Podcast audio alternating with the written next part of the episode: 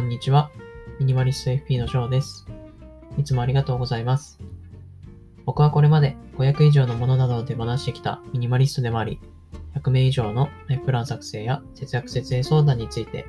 独立 エフピー としてサポートしております。このチャンネルでは、主に家計のミニマル化のメソッドをお話ししていきます。家計がミニマルに収まれば自由度が増します。あなたの人生が豊かになることに貢献できれば幸いです。どうぞよろしくお願いいたします。さて、前回は期待外れ エーユー 新プランに Twitter 大炎上というテーマでお送りしてきました。今回は投資初心者向けインデックス投資って何？というテーマでお話ししていきます。コロナショックがあってから投資に関心が出た方も多いと思いますが、その中でよく聞くインデックス投資ってありますよね。このインデックス投資何ですかと聞かれると、株価指数の値動きと連動した運用成果を目指す投資スタイルのことを言います。なんぞやっていう話だと思うんですけれども、まあ、よく聞いたことある日経平均株価ですとかトピックス、まあ、アメリカであればダウですとか エスピーごひゃく といった株価指数というものがあるんですけれども、この指数の動きに合わせた成果を目指すというのがインデックス投資と言われてますね。で、これと比較される手法としてアクティブ運用というものがあるんですけれども、これは株価指数と連動した成果を目指すのではなくて、成長性が高いと見込まれる銘柄を個別に選んで運用していく方法です。こちらの場合は株価のチャート分析や財務諸表からのこの企業は伸びそうかなどといった分析が必要になるので、上級者レベルと言えますね。なので投資初心者はインデックス投資が推奨されるということになります。ではこのインデックス投資のメリットとデメリットについて、えー、簡単にご説明したいと思うんですけれども、まずメリットは大まかにみっつあります。えー、まずひとつめがコストが少なくて済む。ふたつめが分散が効いている。みっつめが大きな手間がかからない。といったみっつになってきます。えー、まずひとつめのコストが少ないという部分ですけれども、まあ、これはアクティブ運用に比べてといったえー、前提がありますが、えー、なんで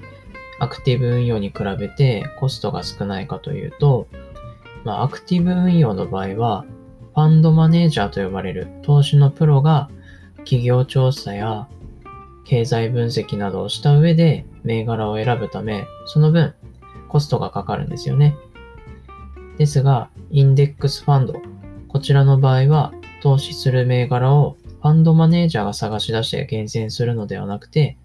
えー、対象とする株価指数と同じ銘柄を同じ比率で組み入れることが多いため、そこまでコストがかからないんですよね。で、二つ目の分散が効いているという点ですけれども、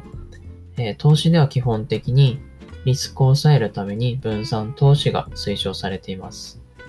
ただ、一般の投資家がたくさんある銘柄の中から特定の銘柄を複数選ぶのは時間がかかって大変ですよね。その点、インデックスファンドを選べばそうした手間を取らずに分散ができるので、インデックス投資はアクティブ投資と比べてリスクを抑えた運用スタイルと言えるかなと思います。新たに株式投資や資産運用を始める人でも比較的安心感を持って臨むことができると思います。そしてみっつめの大きな手間がかからないという点ですけれども、基本的にインデックス投資は多くの株式を詰め合わせたファンドを買い付けして、時間をかけて複利効果を活用して増やしていくものです。これまでの株式指数の値動きから、にじゅうねんかん全世界株式や全米株式に積み立て投資することで約 ごパーセント の運用実績を生み出せると言われています。また、インデックスとアクティブの運用を比較した際、インデックス投資の方が はちじゅっパーセント 近く、アクティブ運用よりもパフォーマンスがいいという統計データも出ているんですね。で、逆にインデックス投資のデメリットとしては、どうしても時間がかかってしまう。短期で大きなリターンは得られにくい。一定のコストがかかる上、元本保証ではないという点があります。先ほどにじゅうねんで約 ごパーセント と言いましたけれども、毎年 ごパーセント